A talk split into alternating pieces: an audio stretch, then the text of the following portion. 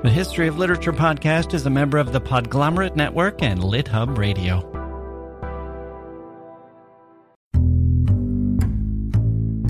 As writers, we're always told, oh, create obstacles for your characters. Well, I didn't have to make up the obstacles. They're just all around her, and they're so much more interesting than something that I could just make up.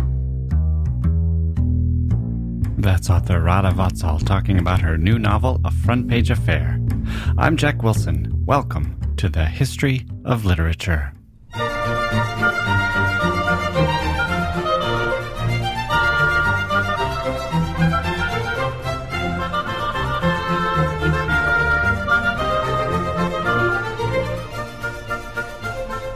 Okay, let's get started. This is a great episode.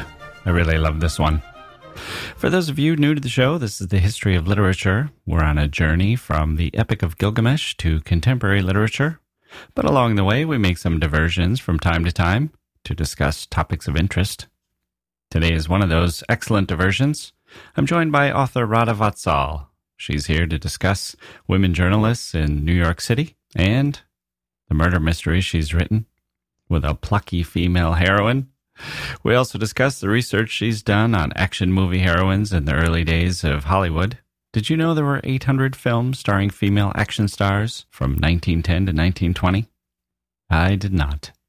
There's a lot to learn from Radha, one of those authors who digs deep in the research. You'll hear our conversation in a minute, but first, a reminder that you can find us, our show on iTunes or Stitcher or wherever you like to get podcasts. Please subscribe, Please tell all your friends.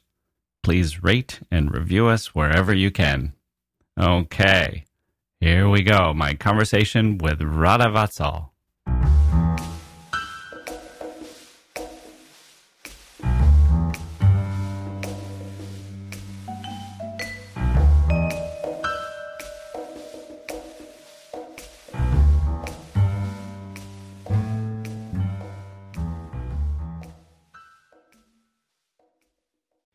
Grown-ups, the Cat in the Hat cast is a new podcast from Wondery, perfect for the whole family. Join the Cat in the Hat and your favorite Dr. Seuss characters as they get whisked away on a new adventure every week. Fish dreams of creating his very own polite and quiet podcast. That is, until he gets a surprise visit to his Fishbowl podcast studio from the Cat in the Hat himself. And it becomes very clear that the cat has other plans for the podcast, and those plans are the opposite of quiet. The cat may be disruptive, but it turns out he's also a great help to get fish out of all kinds of predicaments. Bursting with music, silliness, and rhymes, the Cat in the Hat cast encourages us all to find fun that is funny in every episode. Sing along to new favorite songs, try your luck at Titanic tongue twisters, have some fun with wondrous wordplay, and most importantly, Bring your family along for all of the adventures in the Cat in the Hat cast.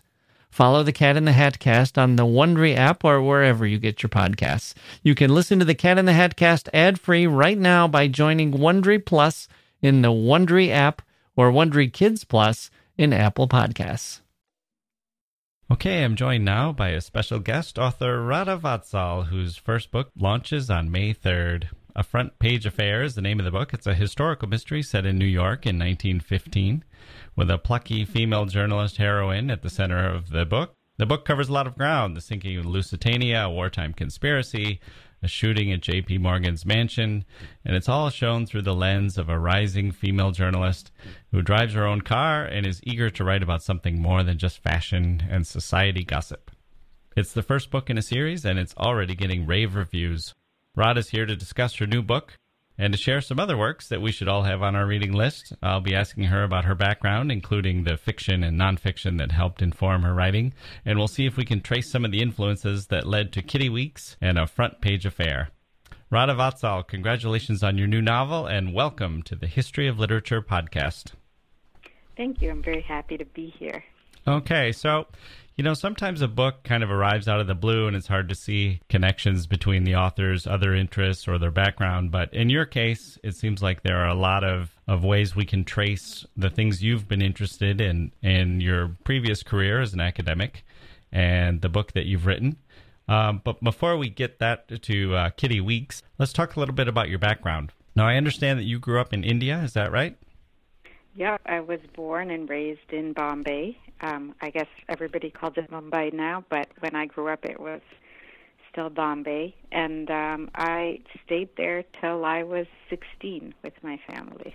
Okay, and then when you were 16, something interesting happened to you. Yeah, I had always kind of wanted to try something different and do something different. And um, uh, a recruiter from a boarding school in Connecticut happened to be at our school, and uh, I interviewed and I got a spot. So I wound up going to boarding school in Connecticut at 16, straight from India. Wow. And what did your family think of that? Well, uh, m- most people were not too pleased with the idea. They they thought I was too young. My brother was in this in boarding school. I mean, he was in college in California. Oh, right. So there was some precedent, at least. Yeah. Well, actually, my mother had gone, she went to Oxford, and my father had also gone to college in the U.S. and stuff. So there was always a precedent. There was a precedent for people studying abroad, just not um, at the high school right. level. Right. Um, and so they didn't like the idea of my leaving so young. But funnily enough, my mom was okay with it, and she, I think, knew that I really. Uh, didn't want to stay on for those two years, in part because I was always interested in the humanities, and the humanities education kind of drops off in India that, during those two years. So right. um, she let me go. Oh, and, that's interesting. Yeah. And she maybe she was thinking back to when she was 16 and what it would have been like to have an opportunity like that handed to her. I wonder. Actually, I've never asked her why she let me go. Because now, if I think about it, and if my daughter, ha- you know, if we were in the same position, I don't know if I'd let my daughter go at 16. And back then, there was no email, there were no cell phones. Right. I didn't have a credit card. You know, I just came with the money I had in my pocket. It was oh. a little bit insane. Right. All the way to Connecticut. All um, the way um, to Connecticut. And then, so looking back, do you think that that experience, how do you think that experience affected you? I think it, like, yeah, it was a huge kind of life changer because it was a very young time. I, you know, it was a, right. You know, I came at, at a young age. I also came to this school where um, it's the Taft School in Connecticut, and it's a great school, but there really weren't very many other international students there, so um, right. So it was really kind of a a bit of a culture shock for me. Um, although you know my family is, as I said, they've all studied abroad and we've traveled abroad, and I have, um, you know, members of my family who are not Indian, who are from different countries. So it's I had a pretty cosmopolitan upbringing, but still being in that New England environment um, was a real surprise for me.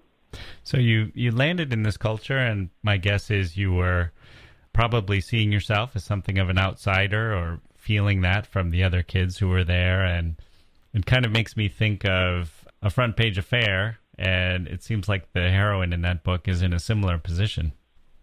Yeah, I mean, I think what was really interesting for me coming from India was that um, I had a pretty nice upbringing in India, had, um, and I was always on the inside, if you will, of social groups and things. And then I came here to school in Connecticut, and I realized, wow, it's exactly the same as what I left behind, except for this time I'm outside. Right. Right. not on the inside. And to like experience that so viscerally when you're 16 to realize like wow that's right. just all it is. Like some people are on the outside some people are on the inside. And it just depends where you know on on circumstances. Like that was a real eye opener for me. But i do feel like it gave me an interesting perspective on things. And i and, and Kitty Weeks, the protagonist in a front page affair, is a little bit older, um, and she's been away in boarding school in Switzerland. She's also white, but she comes to New York um, when she's 19 to rejoin her father, and she has that same kind of outsider's perspective. But at the same time, she's very comfortable with where she's with the world that she's in, but she's still an outsider. And I think that's kind of what happened to me. Like I quickly became very comfortable with it, but I always kind of retained this outsider's perspective. That's so interesting that it's it's not a situation where you yourself grew up as an outsider, you know, something that you felt from the age of 3 or something and and one might wonder if that's the situation if if the person the person might wonder if they would ever fit in somewhere or if there's something wrong with them. And instead you were even though you're only 16 you were already kind of fully formed with your persona and and you had a sense of who you were from your life in India.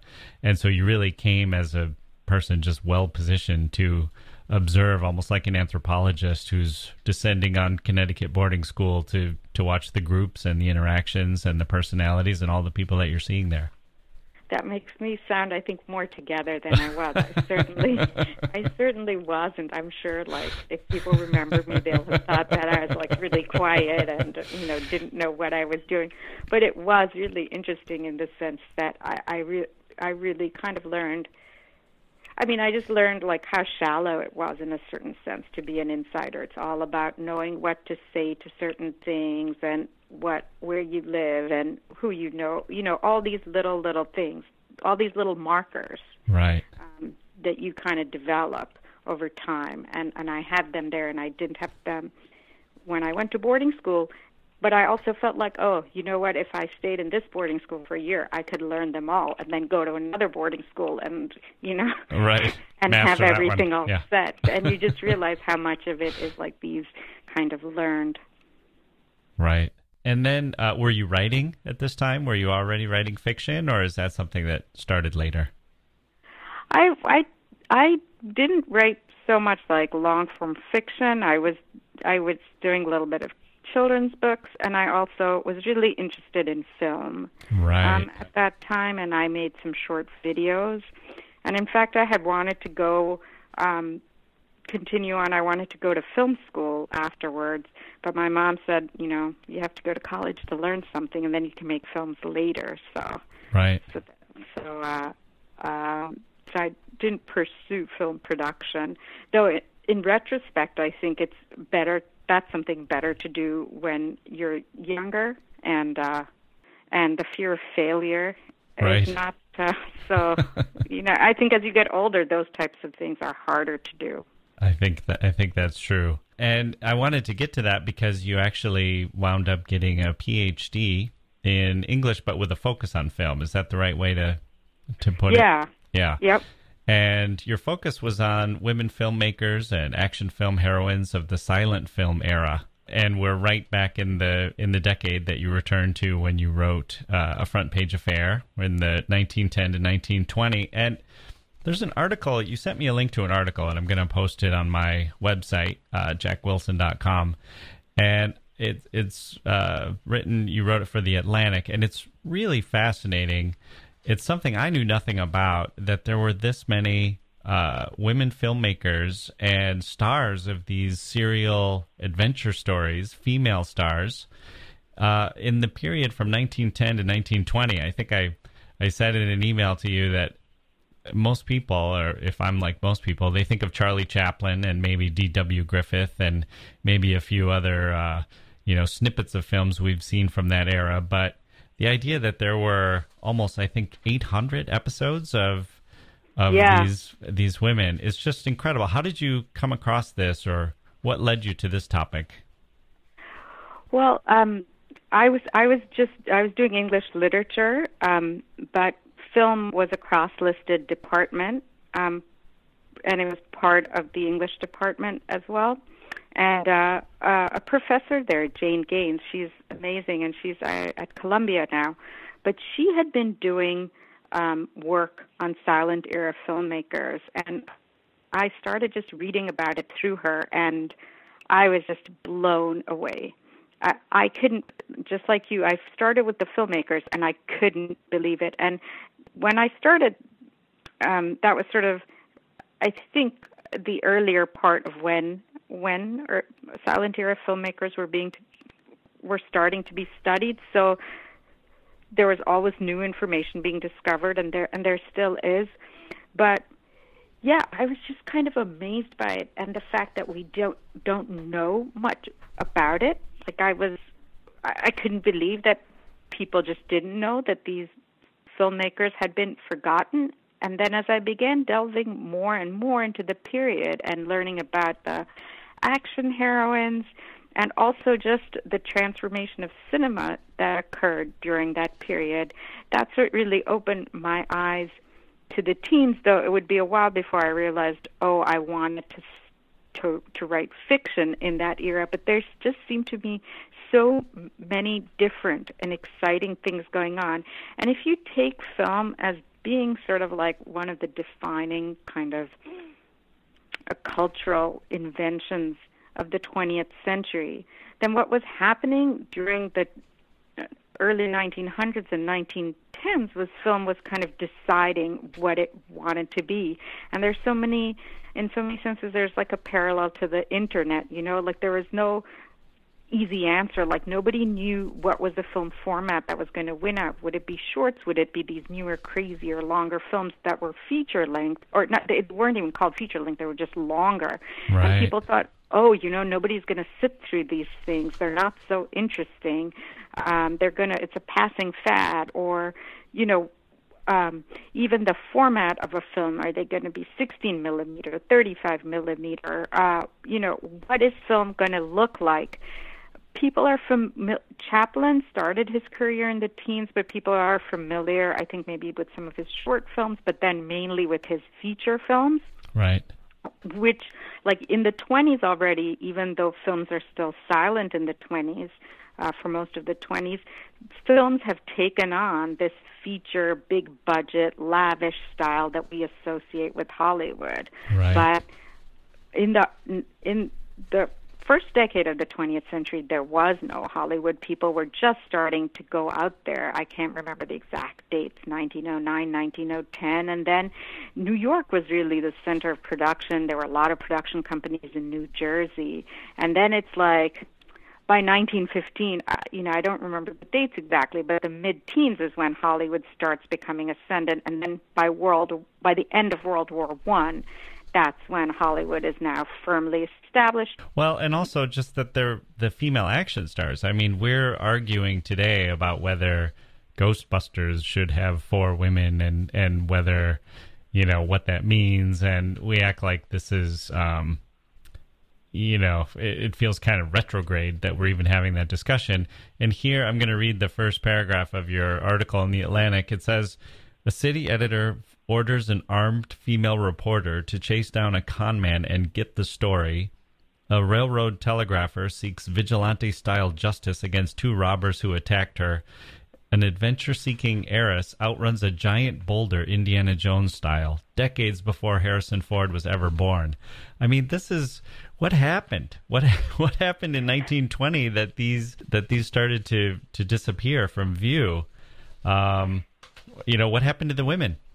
Yeah, there's no clear answer for it, you know, and I tried to like address that in my article, but but babe, one one thing that happened was that um that as I said, so these these serial films that they acted in were short films, but released in a serial manner over like every week or biweekly or something like that. Right. And so they're happening at the same time as you have some people releasing features and other people releasing just standalone short films. And by the end of World War One, um, features become the kind of dominant film genre. Right. And so these other genres like serials and short films become sort of B grade genres. They're lesser entertainment, and and they basically fall out of favor. Now, why these action heroines didn't make the transition to doing action feature films, I don't know. But there is something about you know what it, it, it's it's it's hard to put one finger on it. And there was also simultaneously as you mentioned there were many women making films and they had production companies and um they were doing all kinds of things behind the camera. And these women weren't necessarily the same people who were directing the action film heroines. In fact those films were directed primarily by men. But what happened once once the the film industry took off and become, became this big international business as it did after the end of World War One is that there's lots more money involved and features cost a lot more money to make. And right. then all of a sudden you're having these what was like run more informally like a cottage industry like small businesses everyone doing their own thing kind of right. like if you think of it as like a whole bunch of startups instead you have these big studios taking over, and all these fields professionalize. The camera, you know, di- directors become, you know, the, each of these things become a profession: directing, producing, uh, operating the film camera, all these kind of things.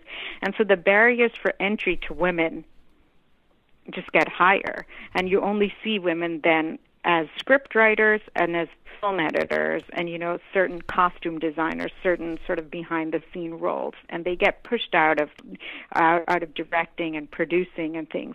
But why the action heroines kind of couldn't make that transition to features?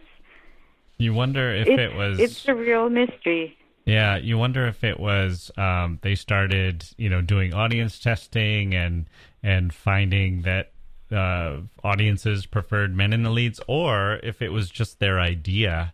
You know, that'd be sort of my guess. Is just as the men kind of moved in and the money was there to be made, and and the barriers to entry became higher, that you wound up with just all of these men who just assumed that that male stars would be uh, would play better in uh, Poughkeepsie.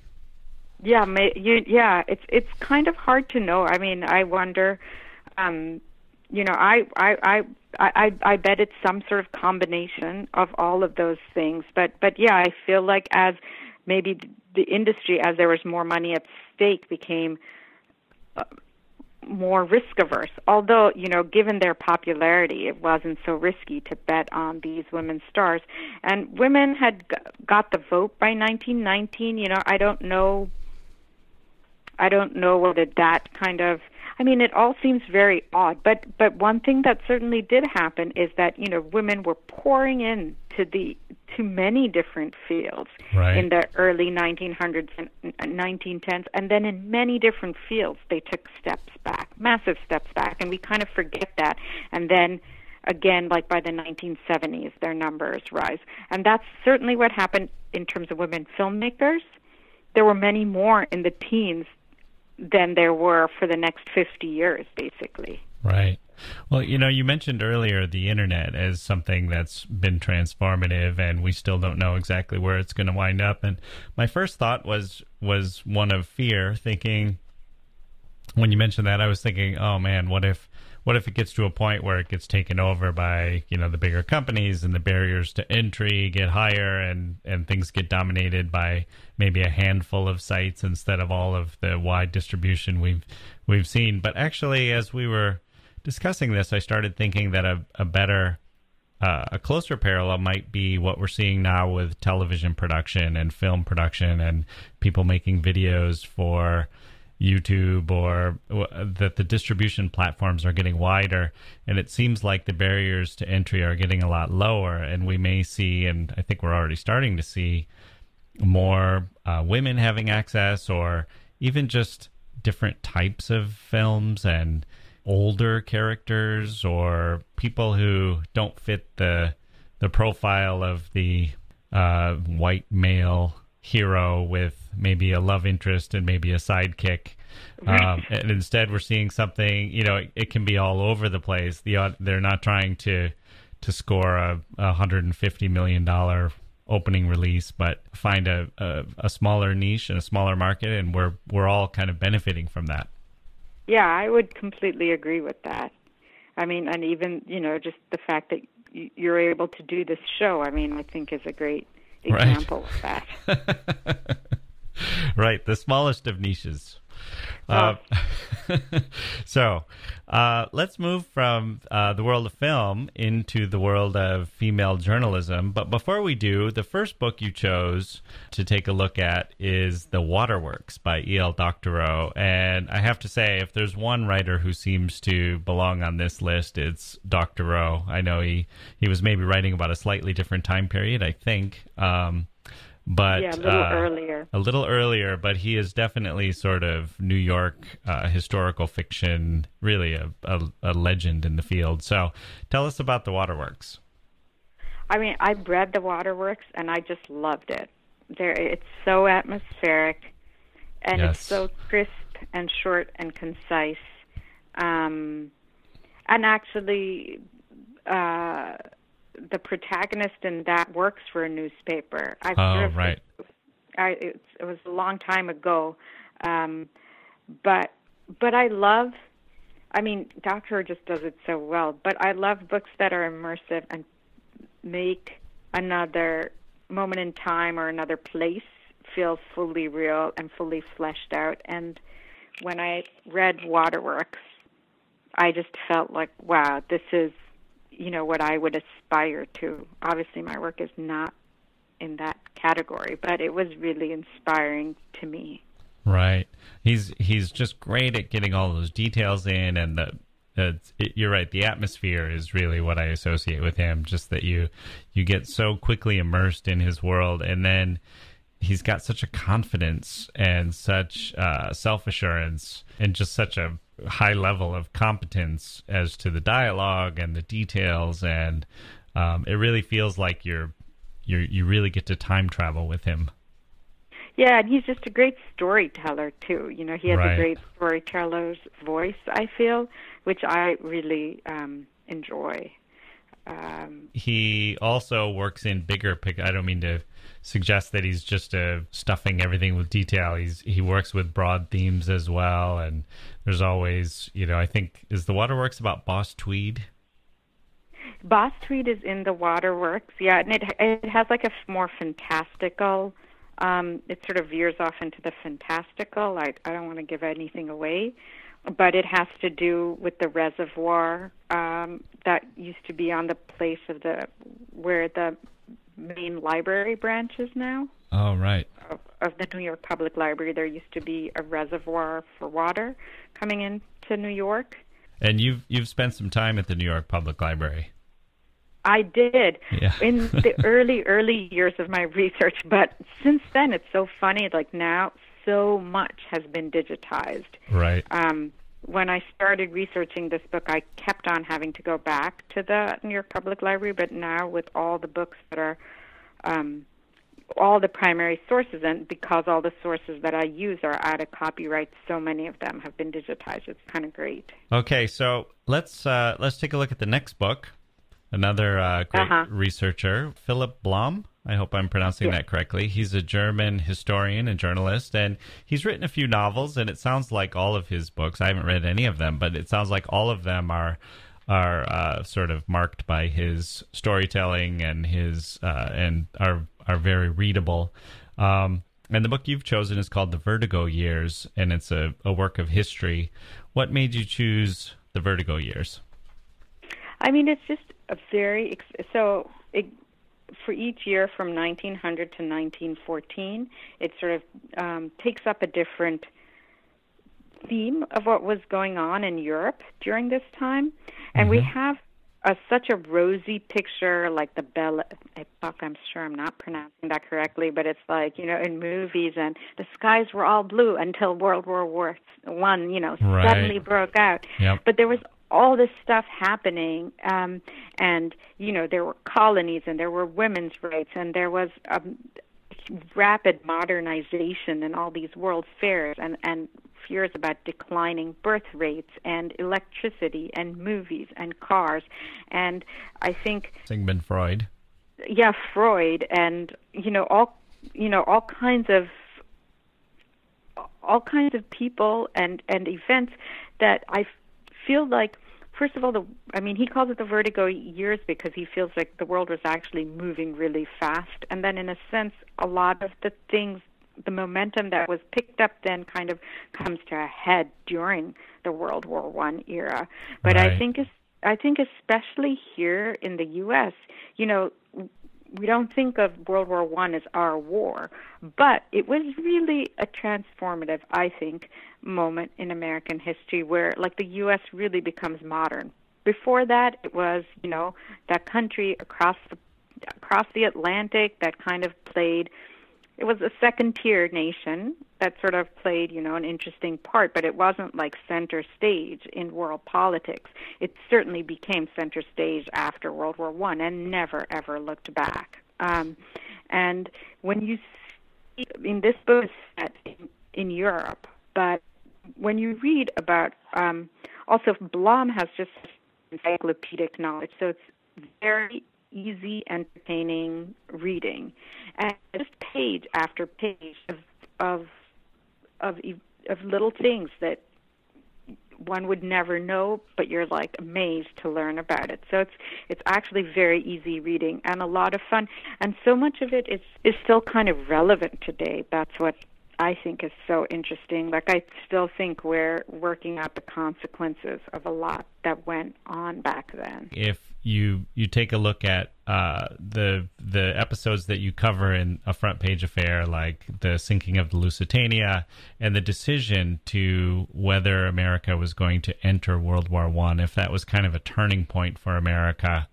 Um, where it had to ask itself, are we going to be players on a bigger stage here, or are we going to retreat into isolationism and be sort of a provincial country? I think that's that's right. Like, but I don't think that that decision got made right. I think that decision was being made even while the U.S. hadn't, even while the new U.S. was neutral. It was sort of inching right. towards that decision, and and and Germany kept kind of German behaved. I mean, I go into this in the book with the sinking of the Lusitania and other things that come out during the course of this book, which seem kind of unbelievable.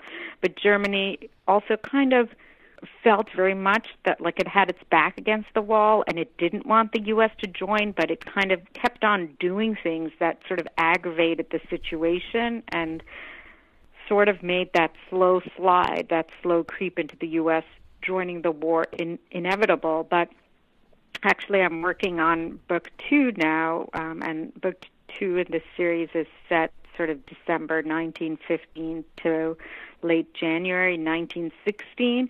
And during this period, um, President Wilson starts touring across the U.S. and he he makes a, uh, a, a, a famous speech first in New York City. Um, where he says, you know, America can no longer afford to be a provincial nation. And I think that that's such an important statement because after the you know after that point on it it really wasn't anymore. Right. I mean the the idea of these being vertigo years and the pace of change and i'm wondering you know there were probably a lot of people who were eh, who became more resistant to change just because there were so many things changing on so many different fronts and is that something that they were that that I don't know if Blom has gone into this or if you noticed it in your research? What were the men doing um, as the women were uh, getting more and more rights and more freedoms and more were entering the workplace more? And did you see a, a strong backlash or were they? Um, yeah. yeah. Yeah. So there there definitely was a a, a backlash. So, in you know, in fact, like uh, women's enrollment in universities rose, and then there were all kinds of um, there were all kinds of efforts to i mean this was even before like early 1900s and then there were all kinds of you know women started enrolling in universities in really high numbers and they started outperforming the men in many cases and then then there started to be all these things of like having classes that were segregated by sex or like streaming men into one field and women into another and pushing women into the natural sciences and the humanities and all these kind of things. So there were all these subtle things to push um to push women back. And definitely there's a whole after the war again, like there's this whole kind of cultural conservatism I think that came into play. I was reading the biography of uh, um Virginia Gildersleeve, who was the dean of Barnard, mm. and I, I think she was the dean from maybe like 1911 to to World War II, like for a very long time. Again, I'm not great with dates off the cuff, but for for a really long period. And what she says in her autobiography was that when she started teaching, most of her students at Barnard had female professors. By the time you know it got to the 30s, she would ask her, she would ask students, "Do you have women professors?" And they would reply, "No, we haven't had any." And actually, we wouldn't want one. Mm. So there's that kind of change happening, and you know, in terms of the war, I don't think that the people the countries who entered the war when they did. Certainly, like right at the beginning, they all thought it would be over. You know, the war broke out August 1st. Everyone thought it was going to be done by December. It was going to be done by Christmas. You know, I don't. Mm, it didn't seem that many of the players who who were instrumental in having the war begin really realized what kind of change it was going to unleash. Right. Okay, let's get back to female journalists. And the question I had when you were talking earlier is your heroine, Kitty Weeks, is trapped on the society and gossip pages. Is that kind of what happened when uh, women were journalists that eventually, or maybe right from the beginning, they got steered into what would be more stereotypically female roles rather than covering politics yeah. or or courtroom yeah. dramas or something that they were given, you know, gossip pages and probably baking tips or things like that.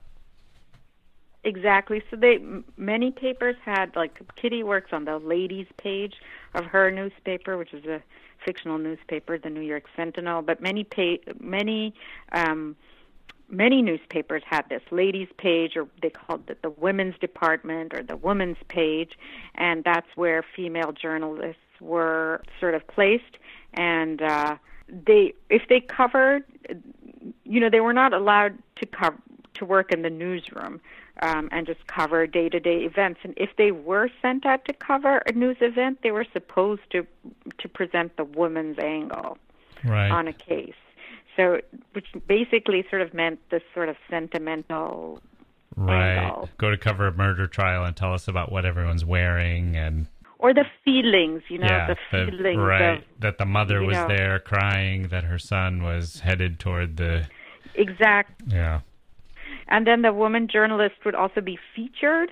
So the fact that she's telling the story would become part of the story, you know, and uh, as opposed to the male journalists who were uh, who were assumed to be objective, so it doesn't matter who's telling the story, but it would be like, so from the point of view of Miss So and So or Mrs. So and So, you know, if they were doing a story, um, it all had it all had a very personal touch because women weren't supposed to be able to be objective. Right. And I, sh- I should mention that a lot of uh, what you learned about this era and about women journalists during this era comes from the next two books on your list. Uh, the first one was Front Page Girls Women Journalists in American Culture and Fiction, 1880 to 1930, by Jean Marie Lutes. And the second one was called Out on Assignment Newspaper Women and the Making of Modern Public Space by Alice Fahs. Uh, is there a way to, to to boil down what you took from each of these books? Well, actually, I I had the idea and um, for what Kitty would be doing for a, a long time, and then I found the books afterwards. Oh, right. Right, I wondered about that. So, so this was part of your research into Kitty Weeks was finding these two academic works that had covered this this topic that would give you some background information for what you needed for your character. Well, more, more actually. I kind of because with Kitty, I had, um, you know, I had looked at um, various career guides for women, so I had known how they were describing journalism, period career guides and stuff. So I, I had a sense of how they were describing journalism, you know, a profession for women. And right. even in those period career guides, they would say, like, you know, it's best to be on a women's magazine and women can't be sent out at all hours and can't stand right. the stress of deadlines. so I kind of knew all that, and then I just said, "Oh, I kind of need a book to confirm some of my suspicions." Right. And flesh it out a little bit more. And these two books really helped me do that and helped me put in a, get in a little bit more context about the newspaper business. But I had basically um, sort of worked out a lot of what I of what I needed, and I just wanted some confirmation for my guesses. And um, but they were really interesting in that they kind of talked about different kinds of women journalists, the Sob sisters, who were the women journalists who covered the Harry Thaw trial. The which um, trial? Uh, Harry Thaw. I don't know um, if you've actually Doctorow. I think talks about Evelyn Nesbit, his wife. Um, he's a millionaire, and uh, I don't know. if Do you want me to get into it? Sure. Um, so uh, I think again, I'm bad with the dates, but like 1905 or something. He's like this crazed millionaire marries this beautiful young woman, Evelyn Nesbit, and then um, uh, dis- discovers that she probably had an affair with Stanford White, who's the White and McKim Mead and White, um, the famous architects who did a lot of Manhattan's famous architecture, right. uh, including the Madison Square Garden, and uh, and then he shoots White and kills him oh.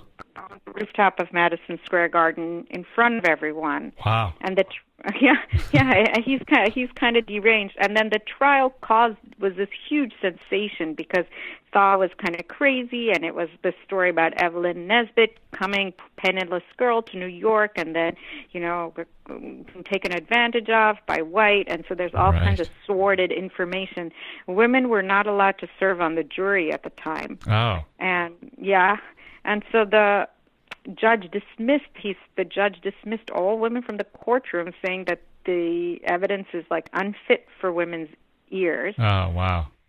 So this poor Evelyn has to like testify to all this kind of sexual stuff in front of all these men, except for four women journalists from the four yellow newspapers. Oh, which, um, and they were the Sob sisters they were yeah then the press dubbed them sob sisters. Right. Um and they were from the more sensational newspapers and they covered the story on a day to day basis you know in very dramatic terms. And they were kind of um really given they were made fun of and and and so on and so forth that they were the only other women allowed in the courtroom. But um there are also some you know famous other journalists from the period. One is Ida Tarbell, who wrote this. She was a muckraker, like writing exposés. I mean, she's really unique. She didn't write.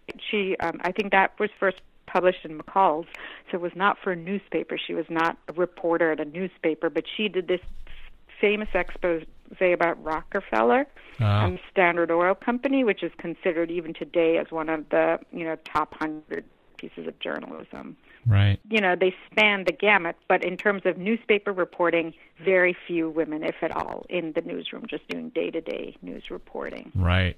So when you were putting together the character of Kitty, were you using, uh, did you take bits and pieces from these famous women journalists and give aspects of them or, or some of their experiences to Kitty's background, or were they uh, figures that Kitty would have known and admired, or would she have them as as colleagues or as predecessors to model herself after?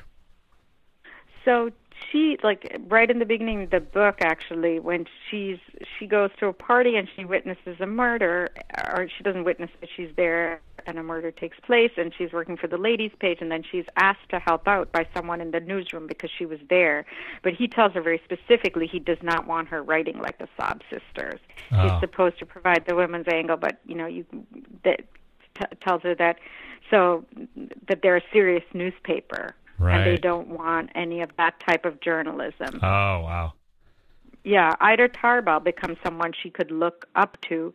But also, there's another very famous journalist of 19th century called Nellie Bly, yes. and she also did um, what was called stunt reporting or more sensational reporting. She would go undercover, like to an insane asylum and write an expose. And uh, then for Pulitzer, she did this big trip around the world. She went off around the world and uh, beat, you know, um, Jules Verne's it, it's not his real record, but he did around the world in 80 days, and she managed the trip in less than that. But she would send up back dispatches from all her ports of call, and these were hugely popular in the newspaper and really drove up circulation. Right. Um, but that's before Kitty's time, even, and so so women then got relegated into this sort of stunt reporting or sob sister um, as far as the newspaper world was concerned, they weren't really allowed to be serious journalists. Right. There And- was there was probably a whole generation of people who of women who were wanted to be the next Nellie Bly and they then they got their job and they were handed their assignment and and the dream was was squelched. Exactly, and actually, in in the novel Kid, Kitty's boss on the ladies' page is exactly like that. She sort of got into the business thinking, you know, the world was open to her, and then she realizes, no, but that what she can do is very limited. Right. And Kitty, uh, I love the detail that Kitty drives her own car, which uh, Yes. I, I thought was great because it's it's kind of a reminder um, of the fast pace of change and um, reminded me of my grandmother telling me about uh, the first date she went on with my grandfather, and they went to a, a high school gymnasium and they watched uh, Duke Ellington play, and and my grandmother always used to end the story and say, "And that was the night I had my first cigarette." And Oh, it was- and it's such a uh, you know such a sense of freedom, and um, you know the car was very important to them as well, and it must have been. Uh, I mean, you must have uh, had to go through a lot of trouble to make sure you were getting the details right on some of these things when you're you're creating Kitty's world and things she would have had access to or not had access to. What was the research process like? It's really painstaking, but luckily I like it a lot and and I find that when I try to be really accurate about something, I learn something very interesting that I can use or or not in the story. But um you know, I had this moment which actually doesn't appear in the book, but I had done the research for it where um where like someone identifies a license plate and then I was like, "Oh my gosh, did they have a license Right. plate back then?" I have no idea. And then I was trying to figure it out. So I'm like looking back, and I see license plate images online with 1914, 1915, but I still wanted to kind of know more about how that worked. So actually, this is a case where I went to the to the library and I got um, a book, like the New York State, you know, rules of the road, like whatever the New York State automobile manual laws and everything. And and that's when it said that like maybe i think in 1913 was when it became mandatory 1912 1913 to have a license plate and it's like secured fastened securely on the front and the back with the number clearly visible. And and then and then i thought you know well how would you find out? And it well also reading that book which is which was really great like where i realized you, you didn't have to have a license in 1915 to drive a car only if you were a chauffeur. Did you need, um but if you owned your own car you didn't need to have have a license to drive it. And then if and then they had something called an automobile directory which was simply um a list of license plate numbers listed in chronological order with the name of the owner of the car beside it and the make of the car and their address. So, you know, if you saw a car with whatever license plate number, you could just look up that number and find out who it belonged to. Right. Like a phone, you know, so it's like that was sort of fascinating and and then that kind of detail allows you to do something interesting in your story. Right, especially because this is a murder mystery, and that kind of information for you would be telling you, well, this might be a way that Kitty goes out and gets information. exactly. I need to know how she would go and find things out. So that's kind of the the type of research that I did and I I like reading a lot of these things. I like reading manuals and guides and how to use a phone and how to make a phone call and how much do things cost and I'm still thinking about the career guide that you mentioned. It just seems like that must have been a kind of a hilarious um, and uh, bizarre almost book to read. Yeah, um, I actually have it here if you can hold on, but I can tell you some of the um, um, can we can we just pause for a minute? Sure. Uh, it's right here, actually. Yeah, it's it's the most fun thing to read, and you know some of the professions it gives for women is like um, labor. It, it gives like factory, laundry, dressmaking, domestic service, beekeeping, you know, telephone and telegraph work. And when you then read about like I'll just take a random example. Uh, sorry, if we can, of the of what it says. Um,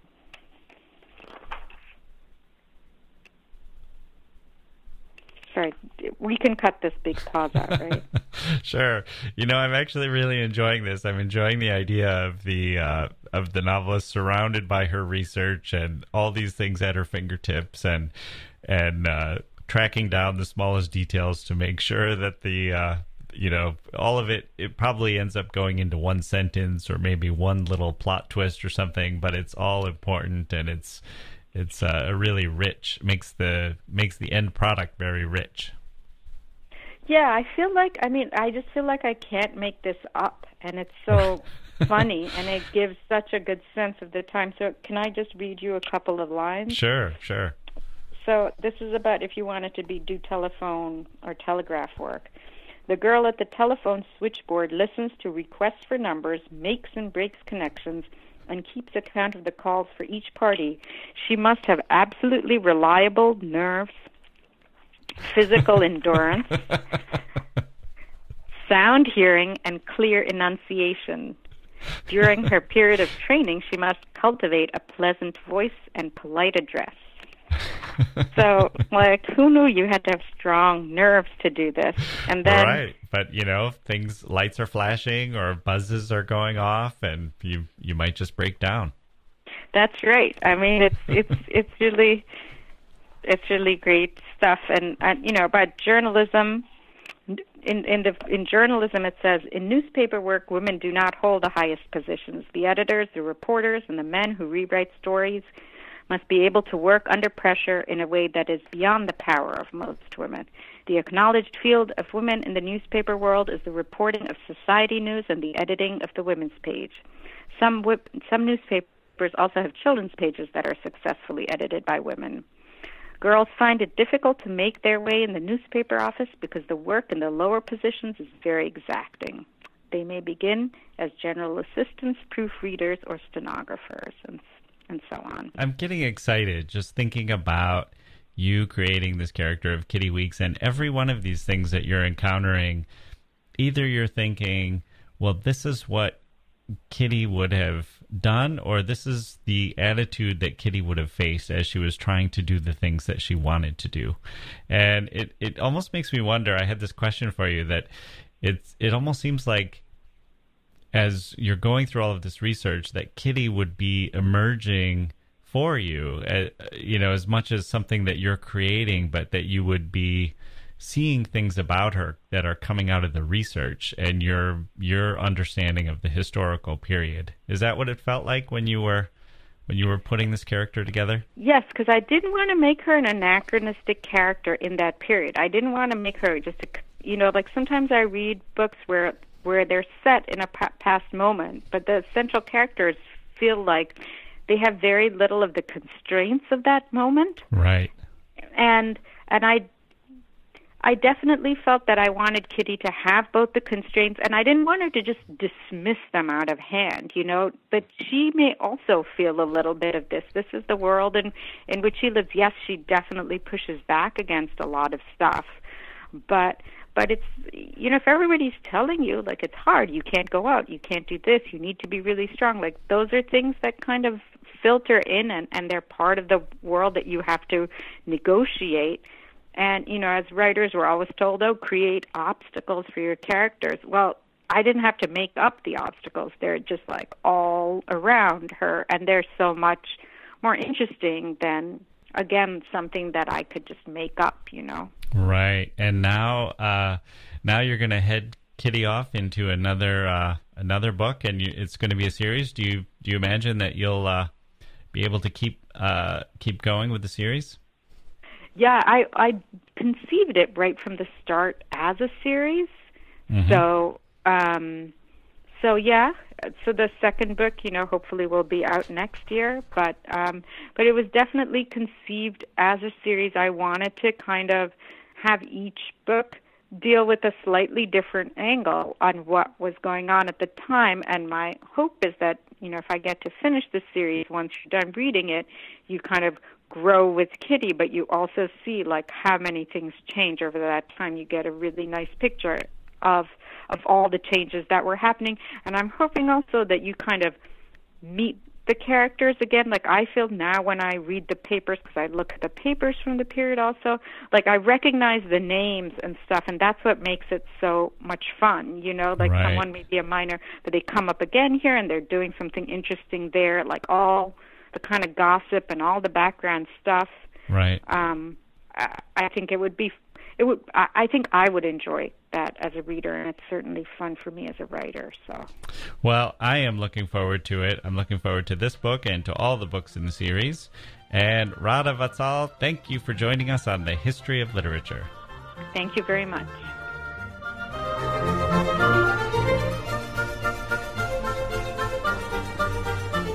There we go. That's gonna do it. See? I told you. Wasn't that great Oh, I enjoyed that conversation. Everybody should go out and buy her book. It's going to be available on May 3rd. So by the time you're listening to this, it's probably already available. Actually, you can pre order it at Amazon.com starting right now. My thanks to Radha for joining us for that conversation. And of course, to all of you for joining us for all of the conversations here on the history of literature. Thank you all for listening. I'm Jacke Wilson. We'll see you next time.